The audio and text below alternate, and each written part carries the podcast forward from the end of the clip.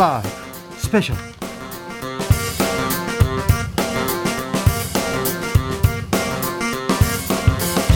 2021년 7월 10일 토요일입니다. 안녕하십니까. 주진우입니다. 토요일 이 시간은요. 일주일 동안 주진우 라이브에서 가장 중요했던 가장 재미있었던 부분만 모으고 모아서 다시 듣는 시간입니다. 그리고 묻히면 안 되는 뉴스 그리고 정말 가슴 따뜻한 뉴스 막 모아오는 그런 시간입니다. 반짝반짝 빛이 납니다. KBS 김비치라 기자 모셨습니다. 어서 오세요. 네, 안녕하세요. 토요일의 기자 김비치라입니다. 그렇지. 토요일에는 김비치라 기자와 함께 있으면 절대 후회하지 않습니다. 네, 오늘 방송만 들어도 일주일치 방송을 다 들은 것처럼 오늘도 하이라이트만 쏙쏙 뽑아왔습니다. 네. 김비치라 기자 이 방송 영상으로 만나보실 수 있습니다. 그렇습니다. 지금 바로 유튜브에서 주진우 라이브 검색하시면요. 영상으로도 함께 하실 수가 있습니다. 네. 반짝반짝 김비치라 기자는 그냥 오지 않습니다. 따뜻한 사람이거든요. 항상 옛날에도 그냥 만날 때가 없었어요. 항상 뭔가를 들고 왔는데 청취자를 위해서도 뭔가 들고 왔다면서요. 네, 특별히 특별히 오늘은요. 네. 청취율 조사 기간을 기념해서 저희가 본방사수 인증 퀴즈를 정성스럽게 준비를 해봤습니다. 예. 방송을 잘 들으시다가 퀴즈가 딱 나오면. 정답만 보내시고 햄버거 세트를 받으시면 되거든요. 또 나가요. 그런데 언제 어디서 나올지 모르니까요. 오늘은 특별히 더 귀를 쫑긋하고 절대 주파수를 다른 데로 돌리지 마시고 들어주시기 바랍니다. 오늘은 특별히 더 줄려나 봐. 자, 퀴즈 정답 어디로 보내면 됩니까? 샵 9730 짧은 문자 50원, 긴 문자는 100원이고요. 정답자 선착순 20명께 저희가 햄버거 세트 모바일 쿠폰을 바로 쏴드리도록 하겠습니다. 선착순으로 주려고요? 선착순이니까 이거는 아. 정답 고민하지 마시고 바로 보내시면 돼요. 저는 손은 느려가지고 선착순은 항상 안 됐는데 그런데요 토요일 날이니까 아, 좀 가능성이 있습니다. 그러니까 그렇습니다. 도전해 보십시오. 네. 김비치라 기자가 준비해온 뉴스 브리핑부터 시작해 보겠습니다. 네, 이번 주에도 정말 놓쳐서는 안 된 꼭 짚어야 되는 뉴스를 하나 골라왔는데요. 네. 어떤 소식이냐면요. 어, 요즘 그 지하철 가다 보면 예전에는 지하철 안에서 스마트폰으로 다들 뭐 그렇게 보고 계시나 들여다 보면 게임 하시는 분들이 압도적으로 많았거든요. 아, 그래요? 근데 요즘은 차트 보시는 분들이 많더라고요. 아, 이거 주식 열풍입니다. 네, 뭐 국내, 주식 안 하는 사람이 없어요. 국내 주식, 해외 주식 할 거 없이 하다 보니까 뭐 밤에도 보고 아침에도 체크하고 차트 보시는 분들이 남녀노소 할 거 없이 굉장히 많더라고요. 예? 근데 이게 통계로도 드러났다는 소식입니다. 올해 1분기에 국내 주식과 해외 주식의 투자 규모가요. 통계를 작성한 이후 역사상 최고치를 기록했습니다. 비투라고 하지 않습니까? 네. 빚을 내서라도 투자해야 된다. 미래가 보이지 않으니까 투자해야 된다. 투자 안 하고 뭐 했어? 이런 얘기도 방송에서 너무 많이 했어요. 그래서 맞아요. 투자를 안 하면 주식 투자 안 하면 나만 혼자 뒤처지는 건가 하다가 그냥 퉁덩 빠져가지고 아이고 손해 받았다 손해 받다 언제 본전 찾냐 이런 사람들 정말 많습니다. 네, 주식 얘기가 일상에서 굉장히 많은 부분을 차지하고 있는데 실제로 한국은행이 8일에 통계를 공개했는데요. 네. 가계 금융자산 중에서 주식과 펀드에 투자한 비중이 22.7%. 그렇게 많아요? 이게 펀드를 빼고도 20%가 넘는 20.1%를 기록했는데요. 이게 역사상 최대치라고 합니다. 네. 그리고 해외 주식에 투자하는 비율도 12조 5천억 원인데 이것도 역시 역대 통계 작성상 이번 1분기에 최대치를 차지한 숫자입니다. 어, 그러면 저축 아, 금리 때문에 저축의 비중이 줄어들었다는 얘기도 되는 거죠? 맞습니다. 예금 비중은요, 반대로 역대 최저인 30.1%를 기록했고요. 이 중에서 그 적금 넣는 거 말고요. 언제든지 인출이 가능한 그러니까 그래서 이자가 굉장히 적은 그냥 예금 통장 쓰시는 비율은 또 늘었다고 합니다. 그러니까 아. 돈이 생기면 잠깐 놔뒀다가 저축 용도가 아니라 투자 용도로 잠깐 두는 그런 용도가 늘었다는 거죠. 사람들이 많이 바뀌었군요. 이제 적금 넣으면 바보다. 어떻게든 뭔가 불려야 된다라는 그런 시대적인 분위기가 이제 통계로도 확인이 된 건데. 아, 그런데 좀 걱정이에요. 걱정이에요. 주식 투자 쉽게 생각하는 분들 많은데요. 그거 쉽지 않습니다. 그렇습니다. 그리고 사실 투자를 할 때 월급에서 뭐 빚도 갚아야죠. 여러 가지 쓸 데가 많은데 이 돈 다 어디서 왔나 조금 더 깊이 들여다 봤더니요. 네. 주식 투자 최대치 기록한 만큼 또 하나 최대치를 기록한 게 바로 비투. 아우 비투 안 된다니까요. 이 비투도 정말 위험한 게 그 투자자가 주식 매입을 위해서 잠깐 빌리는 거 있죠. 예. 만약에 정해진 기간까지 갚지 못하면 반대 매매가 돼서 네. 굉장히 더 많은 돈을 손해 보게 되는 이런 위험한 비투의 목숨을 거는 그런 투자자들이 늘어나고 있는데요. 예. 금융투자협회가 9일에 발표했는데 신용거래 융자 잔고가 7월 1일에 역사상 처음으로 24조 원을 넘어섰습니다. 24조 원이나 넘게 지금 비투에 나섰다고요? 네, 어이. 다 오른다, 오른다에 걸고서 빚을 잠깐 잠깐 냈던 게 국민들의 빚을 모으니 이만큼이나 된다는 얘기입니다. 언론의 중요성 다시 한번 생각해 보는데요. 요새 방송에서 어, 누가 많아요, 돈을 얼마 벌었다, 누가 얼마를 벌었다, 그리고 어, 주식 방송, 어, 뭐 유튜브에서 나 맞아요. 얼마 투자해서 얼마 벌었다 얘기하는데 그거 상당 부분 믿을 수 없어요. 그리고 연예인분들도 이제 어, 주식 투자했다가 뭐 이만큼 벌었다. 그리고 여가 시간에 이런 걸 한다라고 방송에서 너무 자연스럽게 또 얘기를 하시다 보니까 네, 위험합니다. 어, 저 사람도 하는데 나도 네. 해야 되고 방송에서도 이렇게 자유롭게 얘기하는데 나만 투자 안 하고 있는 거 나만 아닌가? 안 하면 나만 바보 되는 것. 그러면서 커요. 주식 투자 안 하면 막 주식 거지 된다고 하잖아요. 그렇죠. 이거 좀 위험합니다. 그런 사람들을 노리는 그런 사람들 또 많거든요. 네, 이제 주린이라고 하죠. 주식에서의 음. 어린이, 초보자들은 이 수많은 종목 중에서 뭘 골라야 할지 사실 잘 모르기 마련이거든요. 모르죠. 그래서 누군가가 언제 이 주식을 사라, 그리고 언제 팔아라, 이렇게 얘기해주면 참 좋겠죠. 그래서 그거를 소위 요즘에 주식 리딩방이라고 하는데요. 그러니까 주식을 뭘 사야 될지 나를 리딩해준다, 전문가가. 이런 주식 리딩방들의 사기가 어마어마하게 늘었습니다. 아니, 주식으로 언제 사고 언제 팔아야 되는 걸 정확히 아는 사람들이면 아. 생각해보세요. 이건희 회장보다 돈을 더 쉽게 빨리 벌 수 있어. 그 그렇죠. 사람들 다 그만큼 벌었어야지. 그렇죠. 그런데 그거 안 됩니다. 주식, 아, 이 어, 투자 회사에 그리고 이 증권 회사에 30년 다닌 사람, 40년 다닌 사람들도 이 주식의 흐름을 몰라요. 그렇죠. 바람이 어디로 부는가 보고 주식을 샀다 이렇게 얘기하는 사람도 많고요. 제 후배 중에 보스턴 컨설팅 막 어, 그리고 좋은 회사 어 세계적인 컨설팅 그룹에서 어떤 분야를 담당하고 있는 친구한테 네. 야 주식 어떤 게 유망하냐? 그러면 저희도 그건 모릅니다. 이렇게 얘기하더라고요. 솔직히 모른대요. 야 그러지 말고 하나만 얘기해봐라. 모른답니다 전문가들은. 그런데 누군가에게 기대고 싶은 사람 심리 때문에 결국엔 이런 주식 리딩방에 들어갔다가 피해를 본 사기 건수가요. 지난 2016년에 비해서 지난해 그러니까 지난해에 21배 이상 증가하고 피해 금액도 22배가 늘었대요. 어유 이렇게 피해자가 많습니다. 네. 사실 이렇게 저희가 이제 사기 피해를 이렇게 당한다라고 말씀드리면 아, 누가 그런 거 해라고 하지만 사기꾼들은 음, 어떻게든 혹하는 광고 문구, 음. 혹하는 수법들을 씁니다. 예. 그래서 몇 가지 알려드리면요. 이제 이런 단톡방, 그러니까 주식 리딩방에 참여를 할 때 보통 나는 공인된 전문가다라고 해서 땡땡 투자 자문 업체에서 운영하는 정식 방이다 이런 식으로 많이 혹하는데 네. 실제 금융당국에서요 등록을 하고 있는 진짜 투자 자문업은 땡땡 투자 자문이라는 업체 자, 업체명 자체를 쓸 수가 없대요. 땡땡 투자 자문은 아예 말이 안 되는군요. 아예 제외를 해야 됩니다. 그래서 금융소비자정보 포털 파인에 들어가면 그 주식 leading방을 운영하는 그 업체명만 쳐보면 이게 진짜 얘기대로 금융 업체인지 아니면 사기꾼 집단인지 바로 알 수 있으니까 그리, 그것도 피해야 되죠. 그리고 막 수익률 몇 퍼센트 났다, 몇 퍼센트 보장한다 이것도 이것도 이렇게 명시할 수 없는 부분 아닙니까? 맞습니다. 법적으로 아예 이걸 명시하는 것 자체가 불법이기 때문에 아예 수익률 몇 퍼센트, 누적 수익률 몇 퍼센트니까 몇 퍼센트를 보장한다라는 문구만 있으면 이건 불법으로 아예 경찰에 바로 신고를 해주시면 좋겠다는 그런 얘기가 있습니다. 자, 만약에 피해를 봤어요.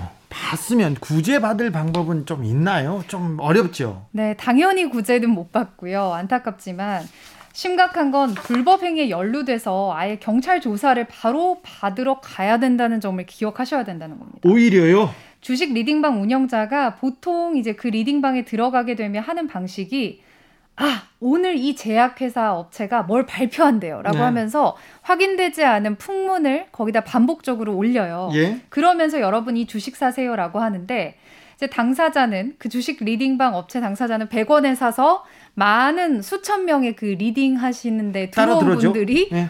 다 사게 돼서 500원이 되면 최고점에 팔고 도망을 가고 네. 사실 이분들은 금전적인 피해를 보게 되는 건데 이 상황 자체만으로 시장 질서 교란 행위로 과징금을 받을 수 있고 그렇죠. 특히 본인이 본인 계좌로 넣으면 과징금 정도에 그쳐도 아예 계좌를 맡기고 그 계좌를 통해서 불법 거래가 이뤄지는 그런 것들에 가담을 한 꼴이 돼버리면 이때부터는 본인이 주가 조작 없, 의도가 없다고 아무리 우겨도 검찰 수사 받으셔야 됩니다. 그렇죠.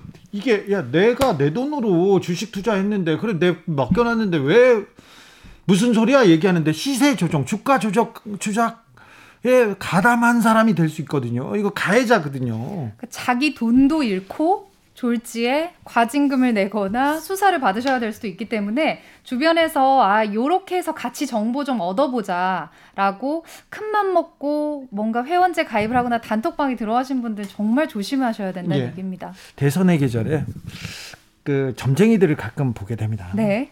점쟁이들한테 의존하는 사람들이 많아요. 정말 정치인 아, 실제로요. 실제로 지금 나와 있는 유력한 정치인들의 리나 부인이 그렇습니다.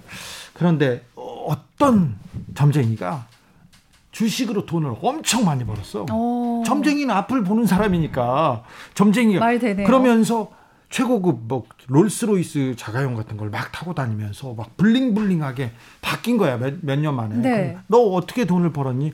코인에서 벌었습니다. 주식해서 벌었습니다. 얘기하는 거예요. 그러면 혹할 거 아니에요. 네. 저분이 갑자기 아예 뭐 사람이 바뀌었으니까 아예 지위가 바뀌었으니까 그래서 그 사람한테 돈을 맡기기 시작합니다. 아. 그러면서 그걸로 코인 사주겠다, 주식 사주겠다 그래가지고 피해자가 지금 한 무더기 줄 서 있습니다. 아.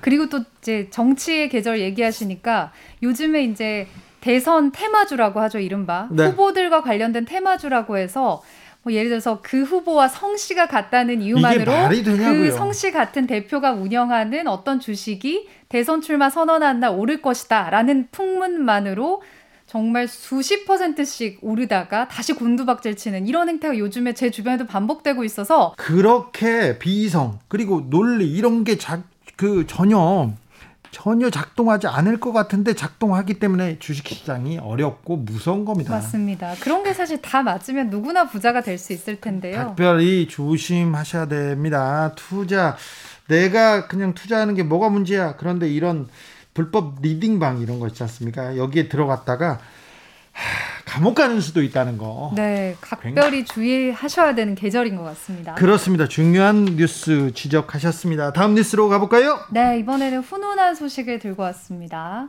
자, 그 지난 1일에요. 대형 화물 트럭과 승용차가 서울의 그 올림픽대로 한복판에서 사고가 일어나서 두 차량이 동시에 전복을 했는데 네. 이 운전자들을 구조한 두 군인의 이야기입니다. 네. 해병대 이사단 선복여당 11대 내 김민성 중사와 박준영 하사 이름을 김민성 중사와 박준영 하사입니다. 네, 최근에 그 유튜브를 통해서 당시 이제 블랙박스 현 상황이 공개되면서 생생한 현장을 볼 수가 있는데요. 네. 제 화면을 못 보시는 분들을 위해서 대신 소개를 해드리면 올림픽대로에서 멀쩡히 점심 시간에 달리고 있던 대형 화물 트럭이 타이어가 좀 터지면서 바로 전복이 되고요. 예. 뒤따르던 차도 마찬가지로 엉켜서 뒤집힙니다. 차가 굉장히 많이 다니는 점심 시간이었는데 예? 갑자기 그 순간 사고 현장 위쪽에 다른 일반 도로에서요. 군인 복장을 한 남성이 1.7m짜리 차단벽을 한 번에 뛰어넘어서 그 사고 현장으로 질주를 해 가서 운전자 두 명을 구조합니다. 아, 네. 이 두 분이 이제 군용 앰뷸런스를 몰고 어, 에어컨을 고친 다음에 이제 군대로 복귀를 하고 있던 해병대들이었는데요. 예? 화물트럭 운전자를 차에서 빨리 꺼내고 승용차 운전자는 아예 안전벨트에 이제 매달려서 뺄 수도 없는 상황이었는데 지혈을 한 다음에 어, 도착한 119 구급대와 함께 구조를 했다는 아, 멋진 분들의 영화의 한 장면 같은 멋진 내용입니다. 사실 군에서 성추문 사건이다 뭐다 뭐다 해서 신뢰도가 좀 떨어졌는데 네. 항상 위기 때 수해 때, 자연재해 때 보면 군인들이 나와서 뒷정리하지 않습니까? 아, 네. 아, 이런 모, 멋진 군인들이 사실은 많거든요. 맞아요. 저도 사실 오늘 이 소식을 골라온 게 수해 현장이나 이런데 정말 빠짐없이 가서 늘 군인들이 봉사하는 모습들을 언론에서 좀 많이 봤는데 최근에는 뭐 공군, 육군 할 것 없이 군대 신뢰가 굉장히 많이 추락한 상황이지만 이렇게 남몰래 선행을 하는 분들이 굉장히 많아서 이런 군인들 많아요. 네. 네, 최근에 또 한 가지 사실을 알려드리면요. 교통사고 현장에서 생명을 구한 해병대 또 다른 부사관의 선행이 3년 만에 알려졌는데 이분은 해병대 1사단 2여단의 도종옥 상사입니다. 3년 전에 울산시 신불산 인근 도로에서 자전거와 자동차가 정면 충돌을 했고 자전거를 타고 있던 남성분이 도로변에 쓰러져서 엄청난 피를 흘리고 있었는데 구급대와 경찰대에 신고하고 자신의 옷과 수건으로 지혈을 하고 다른 차량 통행까지 돕고 사라졌는데 이분이 이제 남성분이 최근에 국민신문고를 통해서 그동안 수술하고 재활치료하느라고 감사 인사를 못 전했다라고 네. 하면서 국민들에게 알리는 그런 훈훈한 얘기를 해주시면서 알려졌고요. 네. 물놀이 중에 급류에 휩쓸린 아이들도 최근에 육군의 마감열 상사가 그 구했는데 경북 예천에서 비로 불어난 물에 떠내려간 남매를 주저없이 강으로 뛰어들어서 구했습니다. 아. 역시 이 사연도 몰래 선행을 한 건데 아버지가 이제 부대로 연락해서 알려줬습니다. 아, 성추행 사건 뭐 마무리하는 것도 중요하지만 이런 이런 참군인들의 선행들 이런 거 알리는 것도 굉장히 중요한 일인 것 같습니다. 네. 아, 네. 멋진 군인들 소식 전해 주셨습니다. 여러분께서는 지금 주진우 라이브 스페셜을 듣고 계십니다. 주진우 라이브 스페셜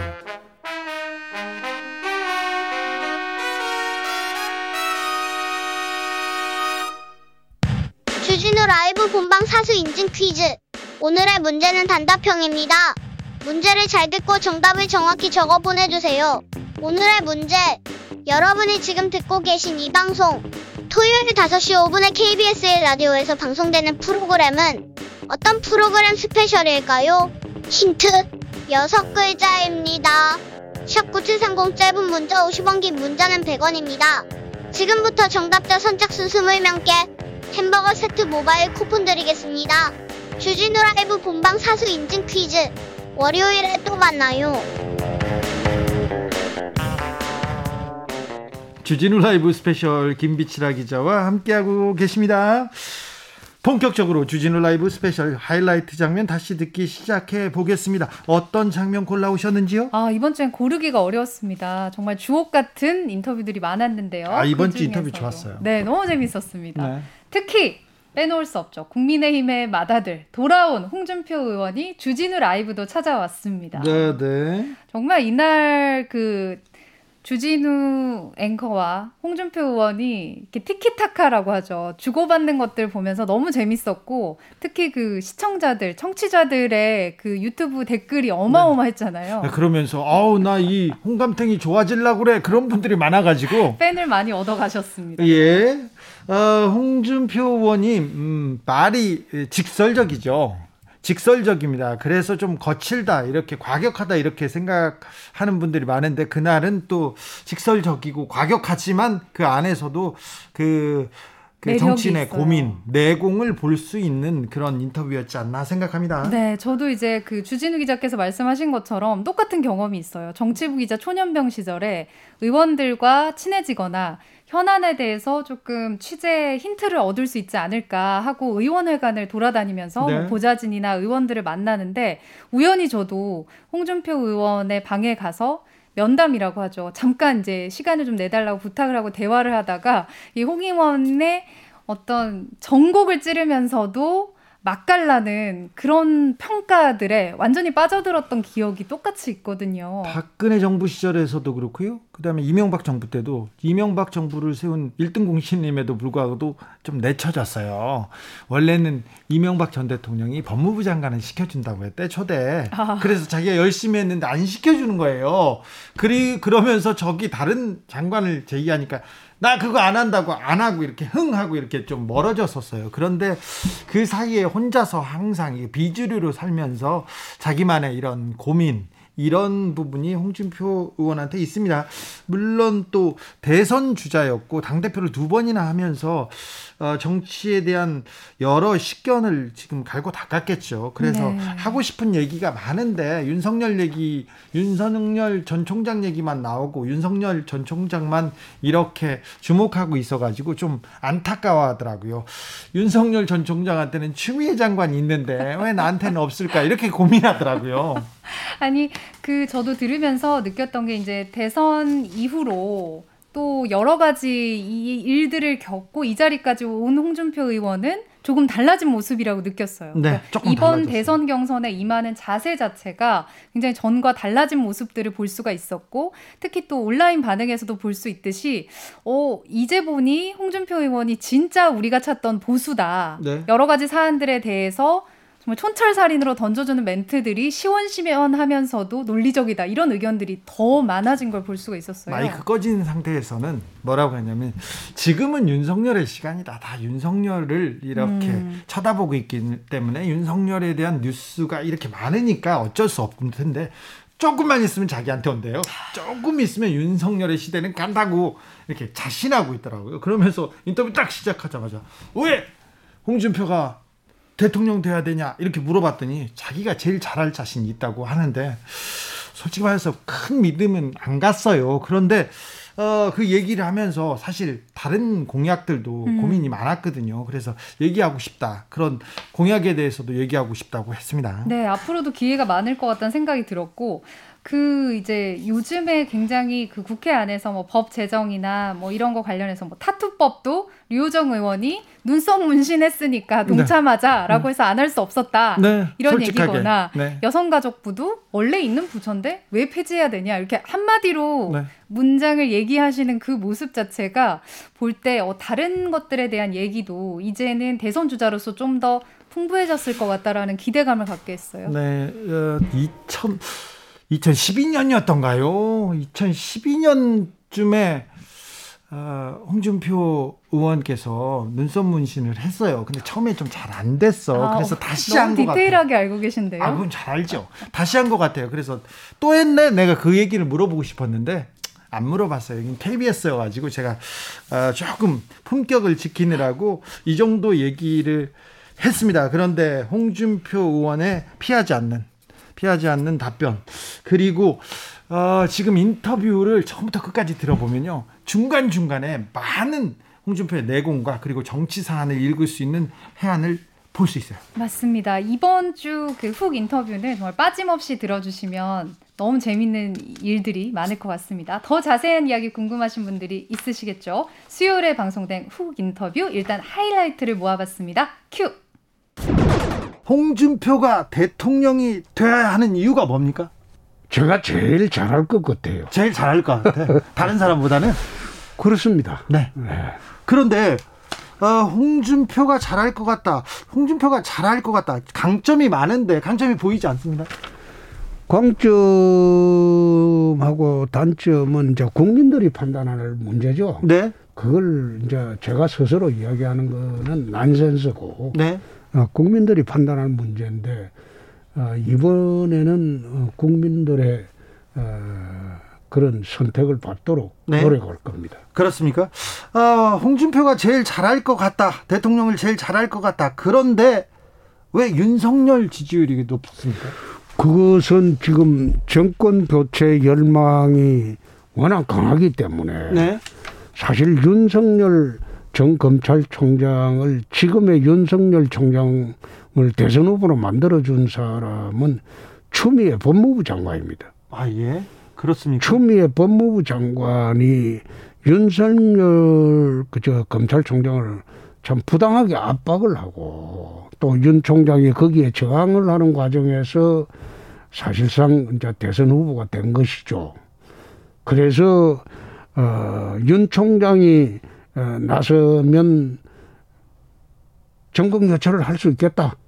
그런 열망이 모이니까 윤 총장이 이제 지금 우뚝 서고 어, 서고 있는 거죠. 그러면 홍준표는 추미애 장관이 없어가지고 지금 안 뜨는 겁니까? 꼭 그렇게 볼 수는 없죠. 그렇죠. 꼭 그렇게 저는 볼 수는 없죠. 네. 어떻게 보면 정치를 26년이나 했어요. 예. 지난번에 한번 그 이야기를 했는데 국민들은 신상품이 나오면 전부 신상품에 쏠리기 마련입니다. 네. 근데 신상품에 하자가 있느냐 없느냐 네. 그것은 이제 검증 기관을 거쳐서 어, 봐야 되겠죠. 네. 지난번에 내가 그런 이야기를 어느 언론사하고 어디에서 했는지 농담 중요하지 삼아 않아요. 했는데 네, 신상품이 나오면 전부 눈이 걸로 쏠린다. 네. 근데 신상품이 집에 배송이 돼서 어, 뜯어보면 그게 하자가 있는지 없는지 하자가 있을 때는 반품을 하지 않느냐. 네. 그 하자 있는지 없는지 여부를 지금 어, 검증의 국민 기간. 검증을 하고 있는 단계죠. 네. 그런데 정치 26년 하신 분으로 이렇게 보면 윤석열 신상품 하자가 보입니까? 저는 이야기를 할 수가 없죠. 아, 그래요? 아, 그것은 음. 또 그런 이야기 하면 내부 총질이라고 당에서 일부 이야기를 하는데 네. 난 그것도 참 어이가 없는 게 네. 우리 당에 들어오면 내부 총질이지만 아직 들어오질 아, 않았잖아요. 안 들어갔죠. 그러니까 외부 총질라고 바꿀까요, 그럼? 에이 총질이 아니고 검증 문제죠. 검증 문제죠. 예. 어, 이 얘기 계속 해야 되는데 그 아, 저기 얼마 전에 이준석 대표한테 혼나셨어요? 그거는 이 대표하고 내가 통화를 했는데 네. 오해입니다. 오해입니까? 네, 오해인데 그게 왜 오해가 됐나 하면 네. 숭어가 뛰니 망둥어가 뛴다. 그 말은 네. 우리 당 어느 의원하고 내가 왓츠 앱으로 네. 그 의사를 주고받아요. 아, 왓츠앱 쓰세요? 왓츠 앱 그게 이제 비밀이 보장된다고 해서 네, 네, 네. 나는 왓츠 앱을 쓰자마자 서로 오고 하고 난 뒤 바로 지워버립니다. 네, 네. 그런데 거기에서 지금 여야 대선 후보로 나온 사람들이 24명이나 된다. 네. 역대 대선에 이런 적이 있었느냐. 예. 예? 그러니까 승호가 뛰 망둥어도 뛴다는 그 말이 나오죠. 아, 그랬어요? 그 말이 나오는데 네. 한참 왓츠앱 대 하다가 갑자기 이제 카톡이 왔어요. 예. 근데 카톡을 보니까 난 단톡방인 줄 모르죠. 네. 의원 단톡방에 어떻게 내가 그 의원이 백몇 명이 있는데 난 단톡방도 처음 들어 초대받아가지고 어떠는 거난그 그것도 모르고 왓츠앱인 줄 알고 답변을 했는데 바로 전화가 와가지고 이거 빨리 지워야 된다. 네. 어, 유니스 오해를 의원 받는다. 오해 받는다. 그래서 내 지웠는데 네. 여야 대선 후보가 전부 합쳐서 24명이나 나온 게 대한민국 역사상 없습니다. 네. 그래서 내가 숭어가 뛰 망둥어도 뛴다 그 말을 한 것이지 네. 특정인을 두고 내가 그 말을 했겠습니까? 알겠습니다. 최재형 감사원장 얘기 아닌 거죠? 이거 뭐 승거 망둥어. 에이, 그거 아니야. 아니죠. 네. 그게 네. 결국 대통령이 되는 사람은 고래가 되겠죠. 네. 숭어도 망둥어도 대통령이 될 수 있겠습니까? 예. 대통령이 되는 사람은 결국 국민의 선택을 받은 고래가 되겠죠. 네. 그런 뜻으로 이제 하는 이야기 중에 일부인데 그거를 이제 어느 특정인하고 이래 딱 연결을 시켜버리니까 예, 예. 내가 지금 뭐 곤욕을 치렀죠. 아, 그렇죠. 곤욕을 치렀는데 그런 걸 또 문제가 된다고 해서 일일이 해명을 하고 그것도 네. 참 홍준표 같지 않아요. 하더라고요. 네. 그래서 오늘 어, 우리 주진우 라이브 나와서 내가 그 이야기를 저간에 설명을 좀 해야 되겠다. 네. 그래 한 거고. 아, 이해했습니다. 또 그 그분에 대해서는 지난번에 내가 그 어느 유튜브에 나가서 국민의힘 조선위원 중에 딱 두 분을 들었어요. 네. 정말로 대단한 분을. 네. 배현진. 예. 네. 그 다음에 이제 그분하고. 네. 배현진 윤희숙 의원 예. 대단하다고. 그걸 유튜브에 공개적으로 내 칭찬을 한 사람입니다. 알겠습니다. 네. 그런데 그걸 그런 식으로 하니까 저도 그 난감했죠. 네. 이제 오해가 풀리셨을 거예요. 윤희석 의원님 전혀 관련이 없답니다. 자, 아니 그런데 배현진 의원은 그렇게 훌륭합니까? 배현진 의원 왜 이렇게 무서워하세요? 어, 저한테 이제 잘못된 그 어, 최고. 충고를 어, 호되게 하죠. 네, 호되게. 어. 주진우 만나지 마라 그 얘기 한다면서요. 아니요. 그러지. 예, 그런 건 안 해요. 아, 그런 건 안 해요? 예, 예. 알겠습니다. 어, 여권으로 가보겠습니다. 민주당 예. 경선 후보, 그 대선 주자들 지금 토론회 하고 있는데 어떻게 보고 계십니까? 저는 뭐 대선 후보 토론회를 그 볼 시간이 없어서 안 봅니다만, 네. 뭐 결과는 언론을 통해서 이제 보고 있습니다. 네. 그런데 어, 민주당이 구도가 이재명 대 반 이재명 구도죠. 네, 그렇게 보입니다. 그런데 반 이재명 전선에서 단일화가 된다면 네. 성패를 알 수가 없을 겁니다. 아, 그래요? 네, 네. 네. 그렇습니까? 네.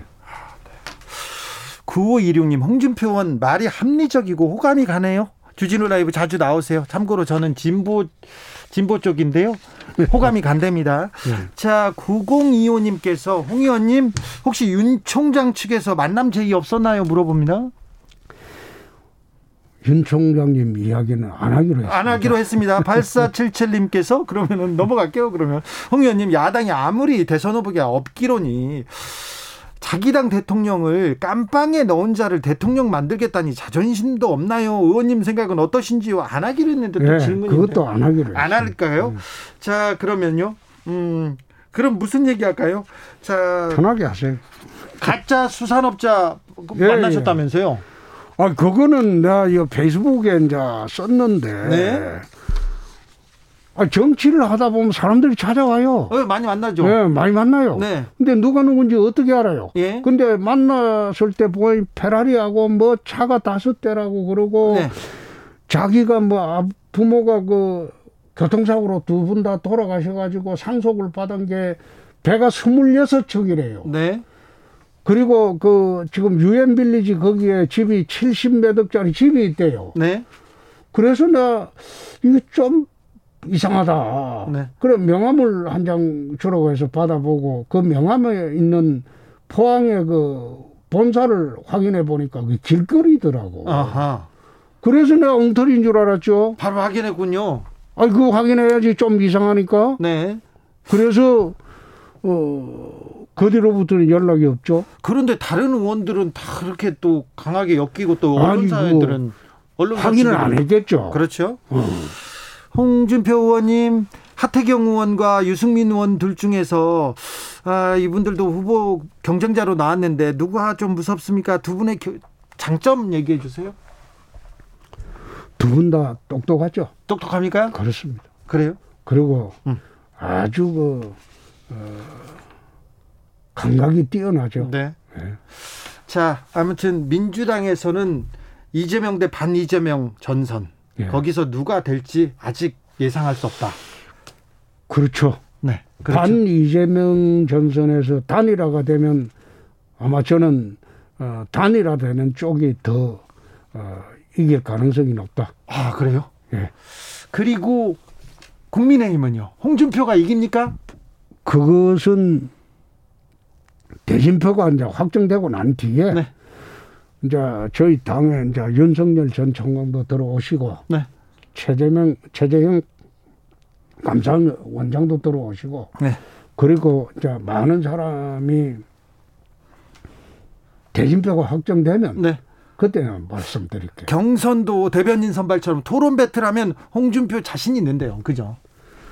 저는 토론 배틀을 어떻게 하는지 아직 보지를 않았습니다만은 네. 어떤 식으로도 대통령 후보 그 본선에도 내 지난번에 토론을 해봤는데 네.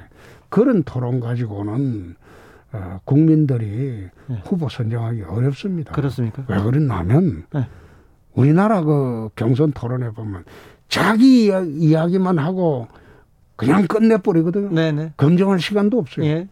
1대1 단독 토론해 갖고 주제를 하나 던져주고 난상 토론을 하게 되면 네.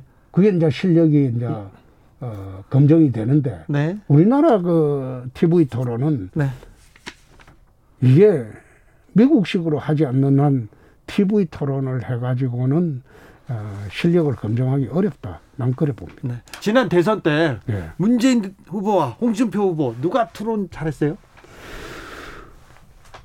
나는 그 누가 잘했다 홍준표가 잘했다고 생각하죠. 아니, 난, 난 누가 지난 대선은 아니 잘했다고 해요. 아니 지난 대선 같은 경우에는 어떤 경우인가 하면 탄핵 대선이고 우리가 될 리가 없잖아요. 그렇죠. 거의 망해가는 아니. 망해가는 집안이었지. 네.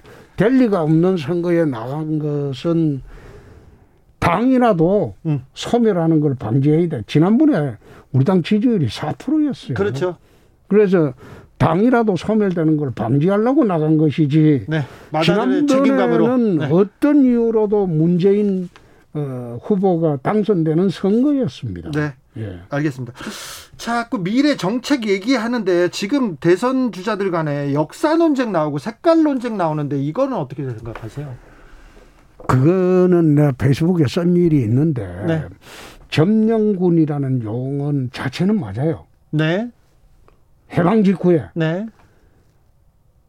일본에 우리가 식민지였잖아요. 네. 그러니까 하지 중장이 들어오고 일본의 맥아더 사령관이 갔을 때 점령군이었어요. 네.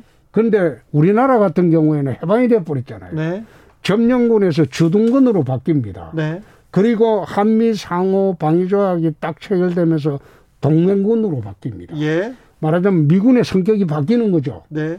그런데 이재명 지사께서 말씀을 하실 때 추사파 애들하고 북한은 지금 미군을 지금도 점령군이라고 하고 있어요.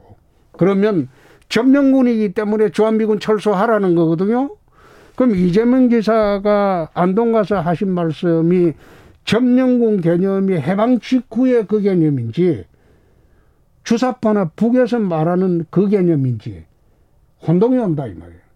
그래서 저는 점령군 용어를 사용하면 미군 철수 주장이 생기고 반미 감정이 일어나는 그런 어, 요인이 될 수도 있는데 대통령 후보로서 말하는 것은 부적합했다 그런 네. 이야기를 했습니다. 주진우 라이브 홍준표 국민의힘 의원과 함께한 인터뷰 하이라이트 부분 다시 듣고 오셨습니다. 아무래도 이 인터뷰는 full 버전을 들어야 될 것 같아요. 그렇습니다. 유튜브나 팟캐스트에서 주진우 라이브 검색하시고요. 7월 7일 수요일 2부를 들으시면 full 인터뷰 전체를 들으실 수가 있습니다. 자, 이 인터뷰 끝나자마자 전직 장관인데요. 네. 전직 법무부 장관이 연락이 왔어요. 아, 너무 잘 들었다고. 아. 너무 재미있고 너무 정곡을 찔렀다고 얘기 했습니다. 고정으로 나오셔야 될 것 같아요. 아 이분요? 네. 뭐또 뭐, 모셔서 모셔서 얘기하겠습니다. 주진우 라이브 스페셜 김빛이라 기자와 함께하고 있습니다. 이 방송 영상으로 만나보실 수 있습니다. 네, 지금 바로 유튜브에서 주진우 라이브 검색하시고 함께해 주세요. 네. 김빛이라 기자 다음 장면 어떤 장면이죠? 네 이번 주에도 역시 이제 대권 도전을 선언을 한 윤석열 전 검찰총장의 부인과 장모 의혹에 대한 이야기 안 할 수가 없는데요. 지금 가장 뜨거운 이슈가 윤석열 전 검찰총장이 아니라 네. 부인과 장모 의혹입니다. 그렇습니다. 이 와중에 한 뉴스 매체에서요. 부인인 김건희 씨를 단독 인터뷰를 해서 눈길을 끌었는데요. 과연 어떻게 인터뷰를 했고 어떤 이야기를 나눴는지 이진동 뉴스버스 발행인과 함께 자세한 이야기를 나눠봤죠. 네. 이 인터뷰를 듣고 한 전직 장관이 그 장관도 전직 법무부 장관인데 네. 아, 너무 시적절했다고 연락이 왔습니다. 어, 근데 실제 좀 섭외가 어려운 인터뷰가 아니었을까 싶은데요. 조금 어려웠는데 공을 좀 오래 들였습니다. 어. 이진동 기자하고 저는 어, 국정농단 그렇죠. 최순실 국정농단 수사를 가장 열심히 한 기자 중에 한 명이고 뒤에서는 여러 얘기를 했는데 이 문제 이분은 음, 한나라당 새누리당 소속으로 국회의원에 출마한 적도 있고요. 조선일보에 있었어요. TV조선에서 팀장이었고요. 그래서 굉장히 보수적인 기자이고 기자입니다. 그럼에도 불구하고 이 인터뷰가 이 검증이 왜 필요한지 명확하게 얘기하고 있습니다. 사실 그 새로운 매체를 만들면 특종으로 그 매체를 알리는 게 가장, 가장 빠르고 정말 멋진 방법인데 네. 바로 그 이진동 뉴스버스 발행인이 그거를 바로 이날 해내셨더라고요. 네. 그게 실력이죠. 그게 김건희 씨와 인터뷰를 어떻게 또 그날 네. 출마 선언을 한날 해냈을까 기자인 저도 관심이 정말 많았는데 역시 그 기자가 언제 어느 타이밍에 어떤 질문으로 다가가느냐가 역사를 바꿀 수도 있다라는 걸 이날도 실감했습니다. 아무튼 그 줄리 이 얘기는 뭐 우리는 입에 올리기 그렇습니다. 그런데 김건희 씨가 이 단어를 올리면서 지금 다 줄리가 누구냐고 묻게 되었어요. 네.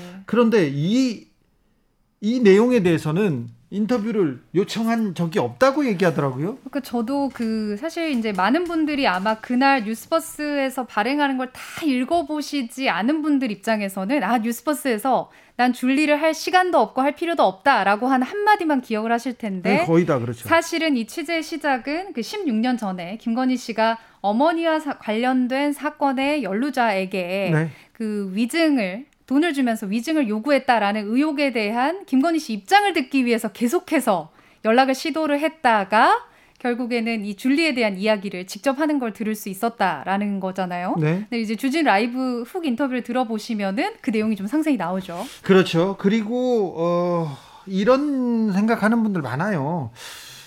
윤 전 총장은 후보지만 윤 전 부인은 부인은 개인 아니냐. 그분이 논문을 어떻게 했든 그분의 사생활이 어떻게 됐든 검증할 필요가 있느냐. 꼭 이런 얘기를 물어야 겠느냐 이렇게 물어봤어요 이진동 발행인한테. 네. 그랬더니 저도 인상적이었던 게 이제 본인도 중요하지만 후보는 가족의 행적을 보고 유권자들도 판단의 기준이 달라질 수 있기 때문에 언론이 그 기능을 수행을 해야 된다. 이런 음. 자세로 계속해서 그 김건희 씨 관련해서 취재를 하고 있다라고 얘기를 했죠. 이진동 발행인의 궤적을 보면 윤석열 전 총장을 매우 지지하거나 응원하지 않을까 이렇게 생각했습니다. 보수에다가 조선일보 출신에다가 여러 가지 얘기를 드렸잖아요. 그런데 윤 전 총장에 대해서는 생각이 분명했습니다. 네, 그 실제 뭐 검찰이 정부에 저항하는 건 당연하지만 그 자체가 대선 도전의 명분이 될 수 없다.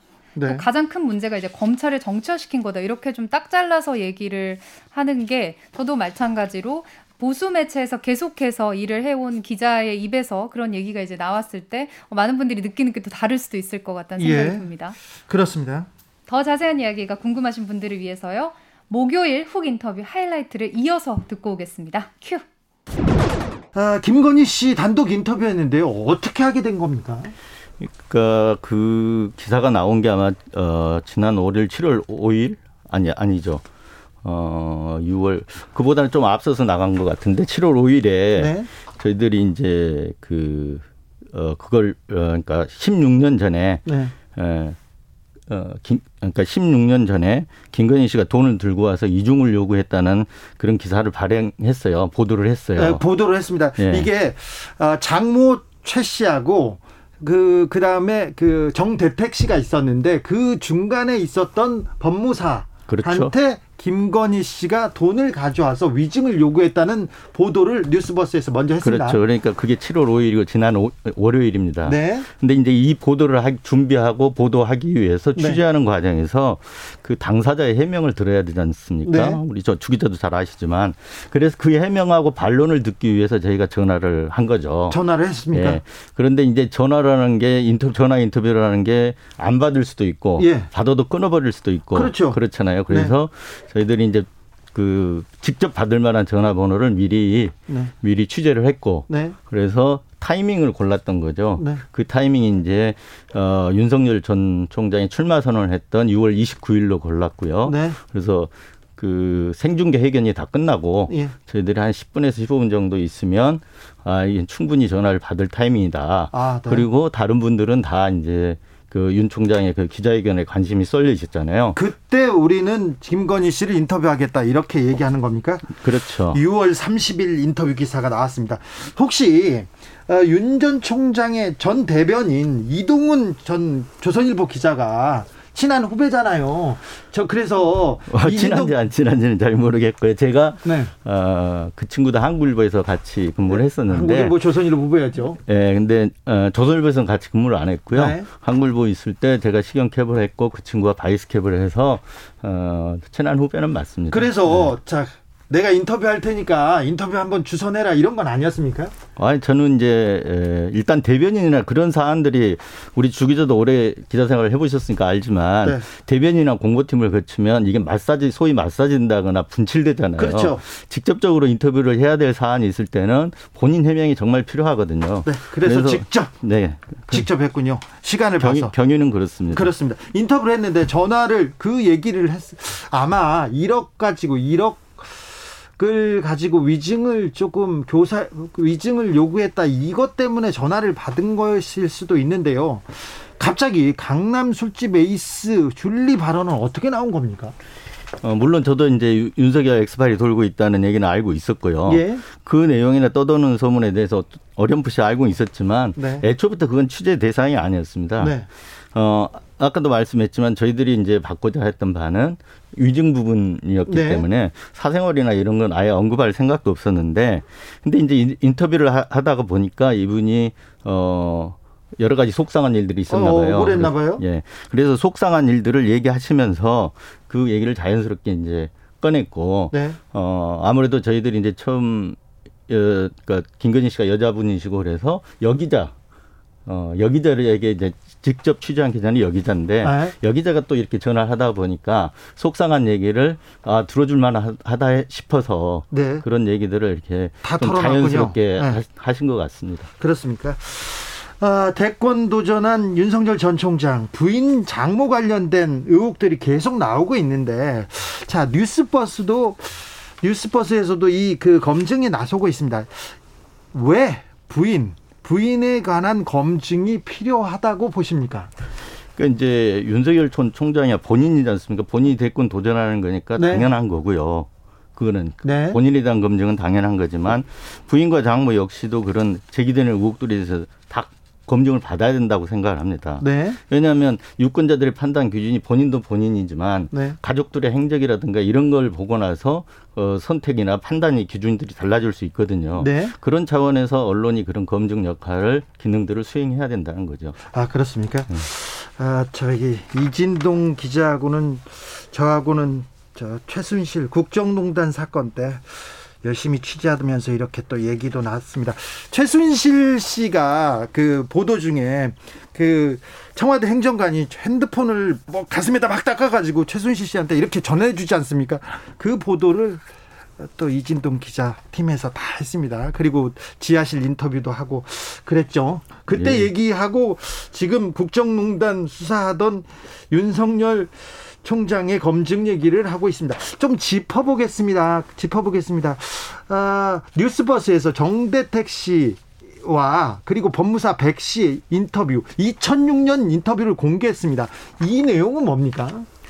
그러니까 이제 그 사건의 핵심 실체는 네.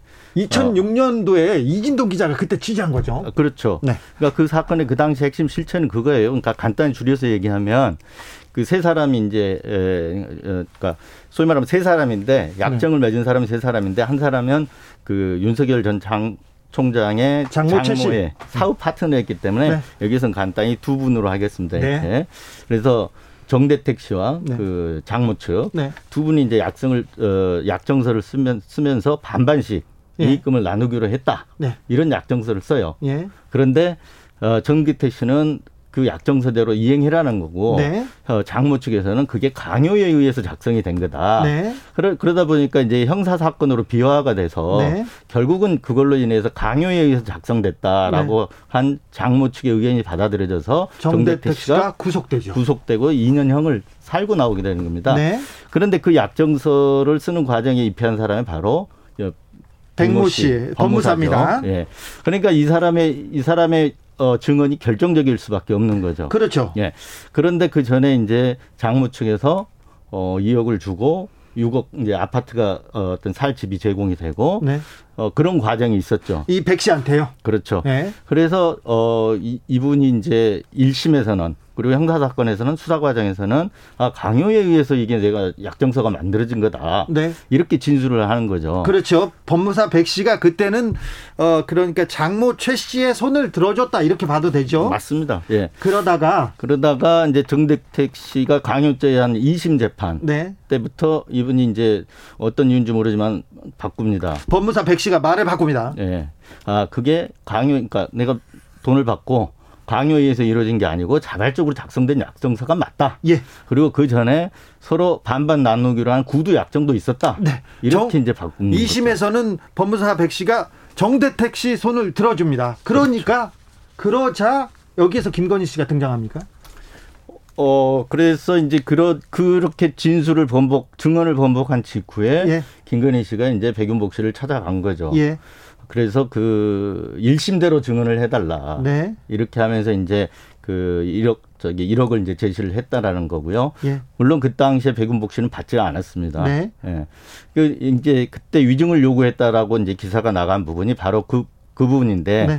그 당시에 정택태 씨가 찾아올 때 저를 찾아왔을 때 예. 그때는 이미 그 백윤복 씨도 다른 혐의 변호사법 위반 혐의로 대법원까지 형이 끝났어요. 예. 그리고 정득택 씨도 끝났고요. 네. 그래서 그 당시에는 취재를 하려면 네. 당사자를 새로 다 만나볼 수밖에 없는 그런 상황이었기 때문에 네. 제가 수감돼 있는 사람을 그래서 찾아간 겁니다. 네. 면회를. 예. 그때 면회를 두 차례 하면서 어 들었던 얘기. 그걸 다 적어놨군요 그때.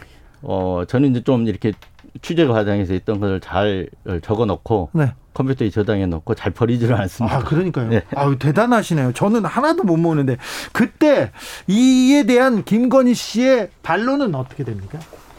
그 당시에 반론은 어. 그 당시에도 만나셨어요? 그 당시에도? 그 당시에 취재가 했던 걸로 아는데 네. 제 파일에 있는 부분도 있고 없는 부분도 네. 있고 그래서 근데 찾았더니 그 부분은 없는데 최근에 최근에 어 우리 이제 여기다가 그 줄리 아니다. 네. 이런 전화 해명이 있었 있었던 날 전화 통화 과정에서는 네. 아 그거는 위증 요구에 이중 요구를 하면서 준 게 아니고 네. 두 사람이 이렇게 사이가 갈라져 있으니까 그 화해시키려는 목적으로 줬다. 네. 이렇게 얘기를 하는 거죠. 이렇게 용도가 다른 거죠. 아 그렇습니까? 네. 주진우 라이브. 이진동 뉴스버스 발행인과 함께한 목요일 훅 인터뷰 하이라이트 부분 다시 듣고 오셨습니다. 김빛이라 기자, 이 방송 full 버전은 어디서? 유튜브 팟캐스트에서 주진우 라이브 검색하시고요. 7월 8일 목요일 일부를 찾으시면 인터뷰 클립이 따로 준비가 되어 있습니다. 대선의 계절입니다. 정치 시즌인데 아 복잡합니다. 그런데 아 이번 주 정치 뉴스 이렇게 복잡하지 정리하고 싶지 않습니까? 그러면은 아, 주진우 라이브 홍준표 인터뷰, 이진동 인터뷰를 보시면 깔끔히 깔끔하게 맥락을 짚어 드렸습니다. 그래서 어, 다른 기사들도 많지만 저는 이 기사 두 개 보면은 정치 사안 어, 정리할 수 있을 거라고 자신합니다. 네. 김비치라 기자 오늘도 감사했습니다. 아 오늘따라 이제 그 주진 라이브를 들으면은 어, 귀에 쏙쏙 들어온다. 정치 뉴스들도 복잡한 게 해결된다. 이런 얘기 저도 또 한 번 드리고 싶은 게 청취율 조사 기간이라면서. 아유, 그런 잘 나왔으면 좋겠습니다. 아유, 그러니까요. 아니, 전직 장관들도 다 잘 듣고 있다고 연락 와요. 네. 그렇습니다. 다른 사람들 더 하고요. 근데 이제 반영이 조금 그만큼은 잘 안 되고 있는 거죠, 아직. 아직은 그런데 네. 저희가 저녁 방송에서는 가장 핫하고 아, 그러니까요. 잘 돼야 되는데 이렇게 아무튼 네. KBS 일라디오에서는 제일 잘 되고요. 제일 잘 되고 있습니다. 역사적으로는 제일 잘 되고 있는데 조금 더 응원하겠습니다. 배가 고파요. 좀 잘 나왔으면 좋겠어. 네, 퀴즈 정답도 알려주셔야 됩니다. 네, 본방사수 인증 퀴즈였죠. 오늘의 정답은 주진우 라이브였습니다. 아이고 어려웠다. 어려웠어요. 너무 어려웠지만 이 여섯 글자를 또박또박 정확하게 적어주신 분들 아까 약속드렸던 선물을 드릴 텐데요. 햄버거 세트 모바일 쿠폰 받으실 분들은 주진우 라이브 홈페이지에 올려놓겠습니다. 오늘 못 받으셨어도요. 평일에 또 도전해 주시기 바랍니다. 토요일의 기자 김빛이라 기자 오늘도 감사했습니다. 고맙습니다. 주진우 라이브 스페셜 여기서 인사드리겠습니다. 저는 다음 주 월요일 오후 5시 5분에 돌아옵니다. 지금까지 주진우였습니다.